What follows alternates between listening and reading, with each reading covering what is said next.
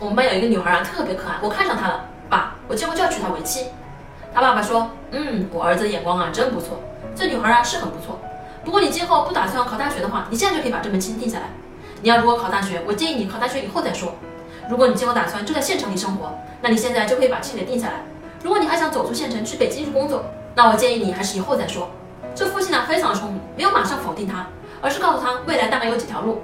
这个啊都是我们的一些方法，就是说我们眼光啊要比孩子要高，但是呢说话要比孩子要更加聪明，这样让他才能知道这个恋爱啊是很美好的事情。